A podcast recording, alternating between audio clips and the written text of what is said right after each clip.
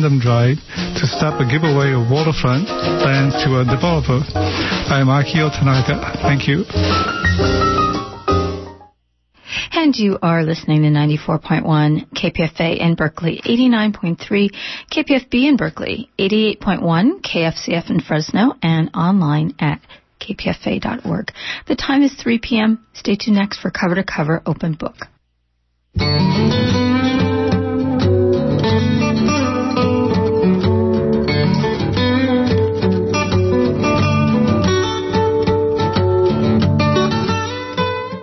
Welcome to Open Book. I'm Richard Wolinsky. My guest is Ed Decker, Artistic Director of New Conservatory Theater Center in San Francisco, former Director of ACT Young Conservatory, graduate of SF State, director, playwright. You started in 1981. When did you move into your current building on Van Ness? We moved into the theater center in uh, Christmas of 1985, and we took over the master lease at 25 Van Ness after the city and county of San Francisco purchased the building in 1991. And at that point, you had how many stages? Three stages, and we still have three stages. We have a studio that we sometimes use for classroom performances, but three stages for public performance. And that was there from the beginning then? That facility was retrofitted and outfitted back in 84, 85. So you've been running a tremendous number of programs, shows over the years, and you've been with it since the inception, right? Right. We produce between 25 and 30 projects every year, depending on whether it's our youth conservatory or our Youth Aware Educational Touring Program, our Cabaret Series, our Pride Season, and our Special Events programs. It's always going. I think the only two days that we're closed there are, actually there's three days. There's Thanksgiving, Christmas, and New Year's Day. But other than that, there's usually something always going on at New Conservatory Theater Center. And it looks like two, four, six, eight shows per year, not counting the cabaret.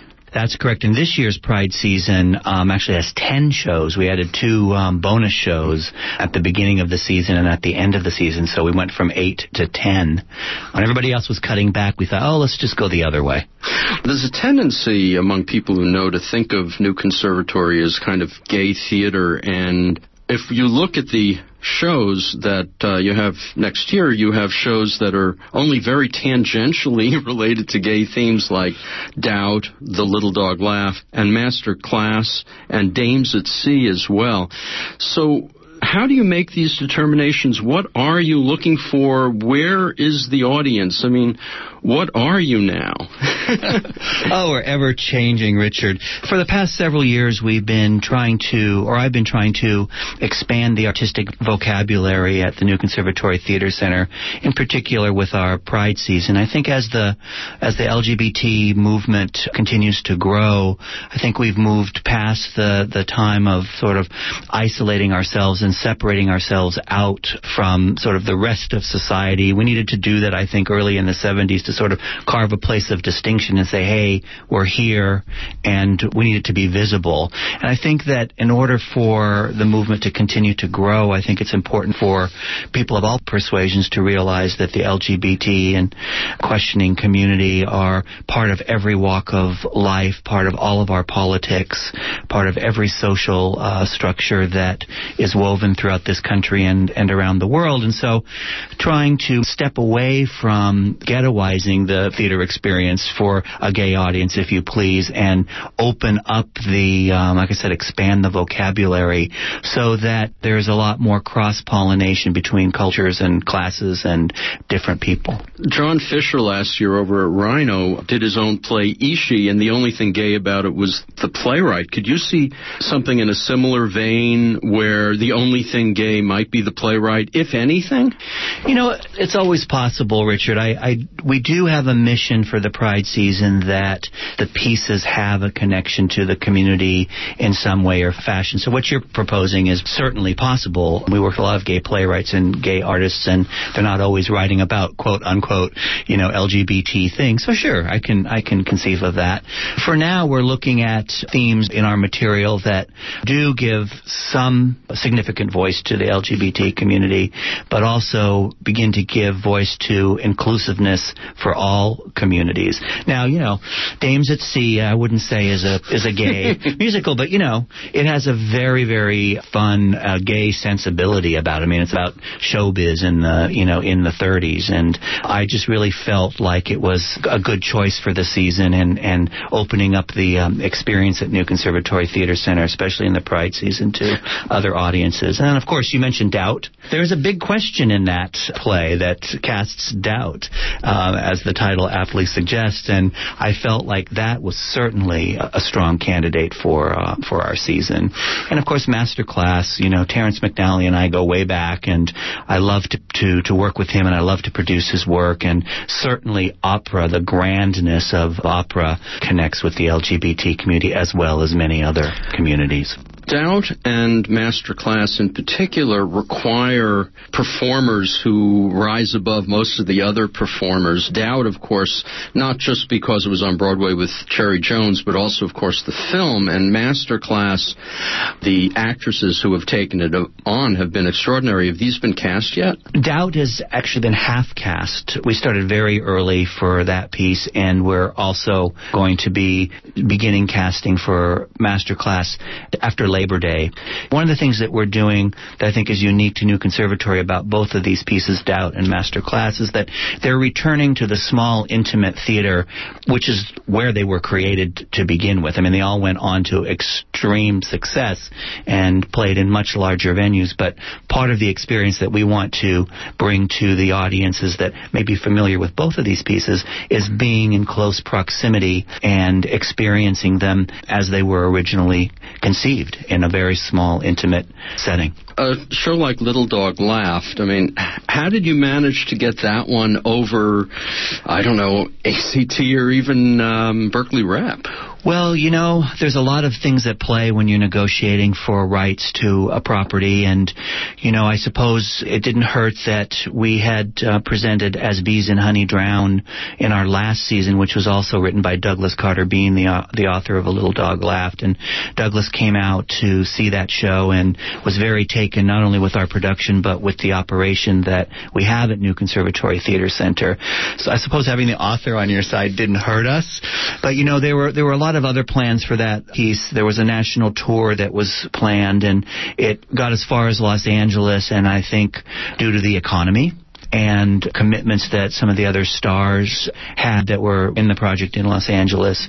It didn't continue on the national tour vein. So that also was a component that made it possible for us to earn the, the rights to do the, the San Francisco premiere. And how did you manage to get uh, the West Coast premiere of The New Century by Paul Rudnick? Again, Paul is somebody that we've worked with in the, the past. We've presented his most fabulous story a few seasons back, I directed his piece called Valhalla. So there's a relationship there. Sometimes that goes a long way too when you have a, a theater and uh, directors or an artistic director that strongly believes in your work and provides some consistency of presentation that you know that there's a venue that as an author, as a playwright, that is there for you, especially on the, you know, in a, in a major market like San Francisco. Ed Decker. Let's talk a little about the nature of casting because this is a very, very big part of theater. And I asked you, are you the director of Beautiful Thing, which just recently cast? And you said no, but you were there for the casting sessions. First off, you know, you're you're a playwright and director, and you've got ten shows coming up how can you swing directing when you're busy being artistic director? Well, you know, that's always a delicate balance, Richard.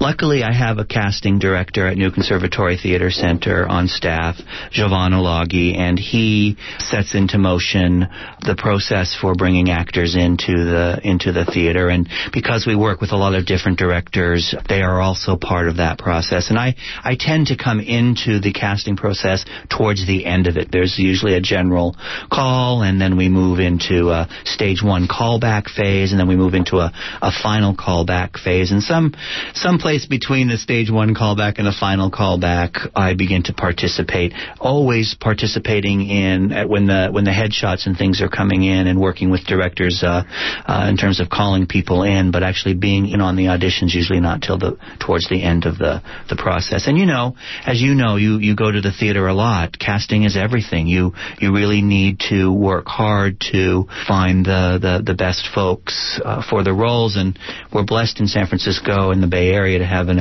uh, incredibly amazing talent pool. So, uh, if you cast early enough, that's the trick because the good people book. And if you cast early enough, you can usually pull together the company that, that you need. And thankfully, actors like to work at New Conservatory Theater Center, so that's that's a that's a help as well. I have been in situations where there has been um, a challenge in the casting, and you you make choices all along the creative process. The casting is probably one of the biggest uh, most important choices to get right. You know, like anything, it's hard to get be 100%, but when you get it right, um, the final product really displays that. And when you get it wrong, the same is, is true. what happens? I mean, it's pretty hard to, to replace someone, particularly as you're nearing the date that's already written in stone. Yes, and especially if you're in a small theater situation where you don't have a lot of extra resources to play with. I would say most of the time you just do your best to make it work. We've been very fortunate at New Conservatory. We haven't had any, you know, very dramatic missteps as far as casting is concerned. We have had the situation where somebody's had to step back from a project because of a family emergency or an, or or something of that nature. Especially with smaller theaters, you kind of have to then sort of put your resources at work and, and do the best you can with what you have, which is kind of the mantra of the small nonprofit theater anyway. Let's talk for a second about this play, Beautiful Thing, which you said you directed 10 years ago. Twice. Twice. and it was a British film. You decide you're going to do it and you begin getting resumes. You have people in mind when when you sit down and and pick out the play. Have you already talked to anyone? What is the first step in in casting a play? Because as I say, this happened over the past couple of weeks when you began doing the casting. What's the first step? How important is the audition if you kind of know someone already? Often when I'm putting together the season, I do have the Bay Area talent pool in mind. Sometimes there will be a pre-casting notion in my head, but more often than not, even if somebody is thought of for a particular role, we may not drive them in for the the uh, general auditions, especially if they've worked at New Conservatory before. We would bring them into the to the callback phase. Since I'm not the only one that directs there, I produce everything, but I don't direct everything, and I think it's very important that each director that we work with have their voice in putting together their ensemble because it's actually I've hired them to articulate a vision for the stage. So there's that beautiful thing um, is unique in that of all the plays that we have done in this Pride season, now the Pride season's 15 years old, even though the organization is 28. This play is the number one requested play to return. And since it's 10 years since we've done the San Francisco premiere of it, I thought, okay, it's, it's time to celebrate this play again. This season, I knew the, the director that I wanted, Andrew Nance, who was in the original production as the boyfriend, Tony, and is my conservatory director. I knew that I wanted him to direct it, and he thankfully agreed. But other than that, it was a completely open call because, you know, the two stars are 17 or 18, the two boys, and the mother and that family sort of had to be put together together. And again, thankfully, we were able to um, bring together a, our casting director brought together a good group of, of people, and we just night before last finished casting it the people that you cast, why did you choose one over another? Anything that just kind of points and says, this is the reason I made this choice, or, or do you throw up your hands and go, ah, God, I don't know? You asked sort of earlier how important the audition, the audition itself yeah. is. It, it is terribly important. Folks have an edge that come to an, to an audition that are familiar with the material uh, on time and prepared um, for the role that they're auditioning for. That makes a big difference because that begins to sort of let you know what their work habits are going to be like. And then you have to sort of look at not only the individual characters, but balancing a cast out. You know, because sometimes, like for example in Beautiful Thing, the, the two leads are 17, 18 years old. So if you end up casting those roles a little bit older than a 17 or 18 year old, then you have to make sure that the mother balances, you know, a believable age for the boys. And if the two boys are supposed to be 17, they need to, they need to look close enough to that age group and close enough to each other so that the audience is willing to suspend their disbelief if they're not really 17. So if they're like 22 or 23, you're going to get a mother who's in her 50s as opposed to if they're actually 17, you could cast someone in, in their 40s. Exactly. Exactly. And so, you know, each play is unique in its casting needs and you have to really take them one at a time. And we do a casting call for each particular production in our season, as well as for the youth programs. We used to do a, a general audition, but we've since just um, utilized the Theater Bay Area general auditions. They're, they do those annually so that we can get an idea of who's new in the Bay Area, and then we do specific calls. For a show like Master Class, though, you kind of need a name, don't you? You know, perhaps a name to the local community, but you really need is somebody with extreme skill. The piece, as written by Terrence McNally, is so beautifully crafted that it's really about the skill of the actor who, especially the actress who plays the Maria Callas role. You know, they they've done it with lo- lots of big names have have done this um, done this role and and brilliantly. Um, our production is going to be again sort of a return that that intimacy and uh, perhaps the name will be familiar to Bay Area audiences, but I don't think Faye Dunaway is going to drop in. Well, or Rita I- Moreno or any of those wonderful Yeah. people. Yeah, I saw it with Rita Moreno. Yeah, she was uh, fantastic. She was great. You're listening to an interview with Ed Decker, artistic director of uh, New Conservatory Theater Center in San Francisco. You're also working on a play or project, let's call it, called Rites of Passage. There's a blog online and uh, at, through New Conservatory Theater website, and I read some of it. What brought you to working on this, and how can you actually put together a play where you're doing interviews for a play while you're busy artistic director? Again, it's it's it sounds like a little bit of a rough schedule for you. Well, I've discovered the play is going to take longer than I thought to create, Richard, because of the the day to day work. I'm writing this with my my partner, my life partner and husband, Robert Leone, who works in the field of international health. You you asked about how this project got started. It was actually ignited by the gay marriage issue in this country.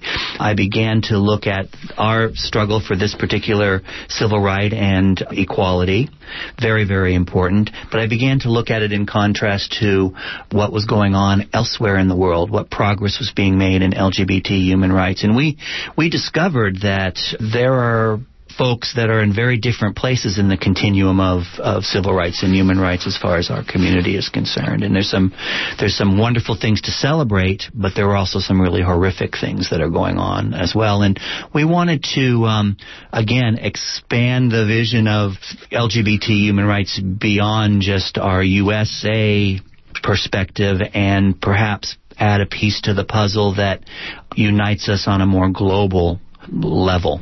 It's a big project, Richard. You know, we've been traveling and researching for the last year and a half and only recently have come up with our central storyline, which is going to be a, a way for us to tell a story that you can follow from beginning, middle to end while we cut away to different parts of the world where similar things might be going on. So it's it's not a, a compendium like Laramie Project of different people telling their tales. It's one story with side trips. You know, at the moment, but of course these things can change as the creative process unfolds. My um, partner and I have traveled extensively in Indonesia and have a real understanding of the, the, the, the culture there and have decided that our central story is going to focus on a gay Hindu boy who, of course, grows up in this very ceremonial and theatrical society and has his challenges there. And as he faces his challenges, the play will, I don't know, stop action, if you will, of the central storyline, and we may take a side trip to uh, a similar family situation in Africa or perhaps a situation of violence in the Middle East or in the isolation of, of the gay community in Central Europe. I mean, there's, there's so many um, different directions that we can go and it's been difficult to kind of narrow it in because you can't do everything. You know, this is the first play that I have ever written. I've helped countless writers at the theater develop their work. I have learned so much from them, and I'm trying to take what I've learned and try my hand at it. And and Robert, my partner, who's a short story writer, as well. When a show plays, a, a, a, new show, we're not talking about these revivals coming back, but a, a show either commissioned or sent over the transom, because I noticed that you do look at plays that are sent over the transom that just come in from people. You'll look at any play and make a decision or something, which is very rare. I mean, to be able to look at that, I would think that given where New Conservatory sits on, say, the hierarchy with Broadway at the top, you'd be interested in having any play go past you to the next level, in a sense. Oh, certainly. And I think that one of the, the attractive things for playwrights about New Conservatory Theater Center is that it's 3,000 miles away from New York and Broadway, so there's a, there's a safe place to work and to, you know, explore you know, your storytelling techniques and your characters and, and so forth. And it took me a while to learn that New Conservatory was attractive to writers in that way. I, I for, for many years, I just saw the smallness of our venue, um, the capacity of our venue as a obstacle. And when I realized that it was actually an advantage, things began to turn around and we began to work with some rather notable playwrights in the field. Over the years, certainly you've had plays going back all of these years. What do you think are the greatest successes? I mean, when you've seen something, you've gone, my God, this is phenomenal. Can you think of anything that have just stood out? Well, you know, in recent memory, we had a great experience with Alan Bennett's The History Boys. Again, it was nice to return that play to its smaller origins, and audiences really appreciated the proximity of the play. I remember being terrified going into rehearsals. I did direct that piece, and I thought, oh my gosh, I'm am I clever or clever enough to direct this play? There were so many um, references to great literature and poetry and art, and I remember staying up hours and hours into the night, you know, cramming to make sure I understood what the references were to, you know, certain battles in the war and certain visual artists, and you know, when it all came down to learning all of that was very important to the project, but it was about learning and knowledge, and that was at the heart of the play play and, and how we matriculate in life. And so once I figured that out, everybody was able to relax. So that was a particularly exciting uh, piece for our audiences. We had a great success with Richard Greenberg's Take Me Out. I'm looking at another play of his for our next season. Beautiful Thing, you know, was an extraordinary experience. We did it twice 10 years ago because it was so popular.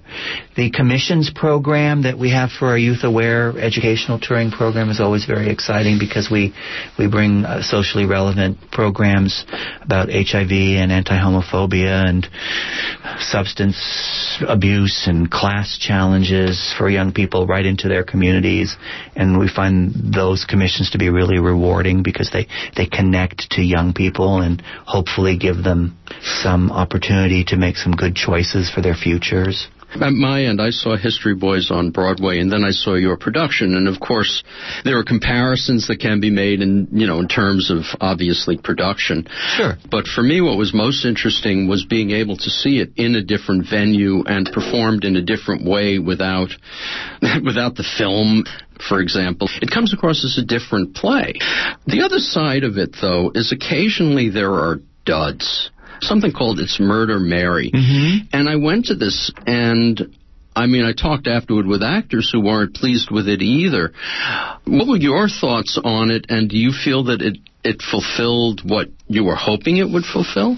Yes, it was part of our um, commissions program. We work with two local playwrights, and the the aim was to create a gay camp murder mystery that would play during our Pride Month, and it was was very successful at the box office. Audiences really responded to it, but it's a certain style of theater that not everybody responds to. Obviously, yourself included. Yeah. And you know that's the great thing about art in that it is always going to be a subjective experience. It's great when you have something, Richard, that everybody adores and wants to see more of. Sure, who wouldn't want, you know, unanimous approval? But I was very pleased with the results of It's Murder Mary, especially at the box office. Well, yeah, I mean, that really helps. Yeah. Uh, I've also been to a couple of the one person shows that sit in the tiny theater, Mm-hmm. and again, the quality is varying, but what I find fascinating is even when the quality is less than what one might hope, uh, you're seeing new talent emerge. And uh, I remember seeing something not long ago, and I was going, wow, I don't really like this, but this guy, he's interesting. Sure, and you know, I'm glad that you brought that up because um, one of the solo shows that we have an artist that we've worked with is local um, actor Michael Phyllis, who just left this week to participate in the Fringe Festival with his piece called Dolls, which was developed at New Conservatory Theater Center. So our emerging artist program, you know, is very important in in nurturing talent for the future. And again, it's a subjective experience. You know, there's a lot of folks that just can't abide the one person show and and so maybe they want to see something in our emergency emerging artist program that is a small cast project instead of a solo project. But the thing is, is that there are very few places where this kind of stuff can be nurtured and developed, as well as helping an artist find their legs and their voice and have a theater behind them that says, look, you know, you need to do your thing and uh, we're here to support you. And beyond helping the process along, you know, I don't, as an artistic director, I don't dictate the content of the piece. Obviously, I'm looking for something that I think would connect with our audience, Richard. But, you know, if, an, if, if a playwright is coming on board or if a solo artist is coming on board, the aim is to give give them the opportunity to express their voice, not just sort of mirror something that I might have in, in my head or in my voice. Well, one question I ask all the artistic directors, because I think this is very important. If theater is going to remain alive, it needs to be affordable. Now, a lot of people want to go to theater, but the fact is that these days in this economy, and even in good times, which were never really that good, people can't afford to spend 25, 30 bucks or more more for a play. Do you have any sliding scale, any way, or any specific performances that people can look at, uh, even to fill out an audience where they can get in for free or for virtually free? Mm-hmm. There are so many ways to get discount tickets to New Conservatory Theater Center and most of the theaters in, in the Bay Area. Gold Star is a, is a very popular place that people go to. There's a lot of things on the on the web. The Tix booth down in Union Square, you can get half price tickets.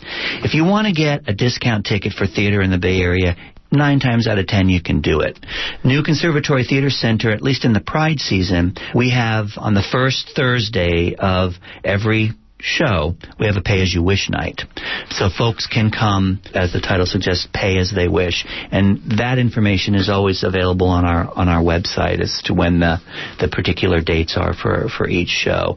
And our ticket prices, you know, range from on the low end fifteen dollars and on the high end, if you're coming to an opening night around thirty eight dollars, but you get free food and booze with that ticket price. So, you know, you can't you can't get a better deal than that. I think they're affordable to begin with. To make them even more affordable, there's a lot of discount opportunities out there, especially with the web.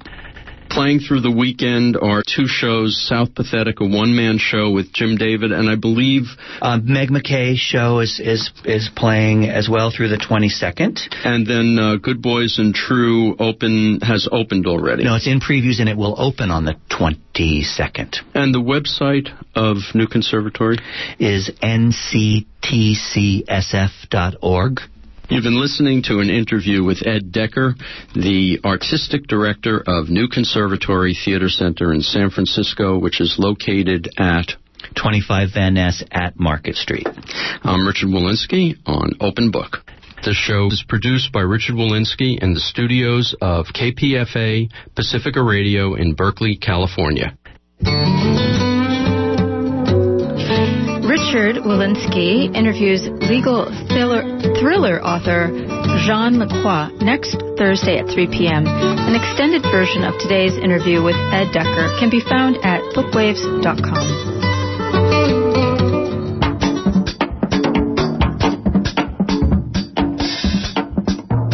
This year's Downtown Berkeley Music Fest, sponsored in part by KPFA, offers four eclectic, fun-filled days of listening pleasure August 27th through 30th. A toe-tapping square dance, some smoking jazz, or maybe reggae gets you going. This festival with over 40 events has it all, many free and family-friendly. A few festival highlights include the dog-style fusion of the David Grisman Quintet, blues from the Blue State Band, Maria Volante's Songs of Argentine Passion, and the Ocasionals Cajun Fun. This August 27th through 30th Music Festival is easily accessible by BART or AC Transit.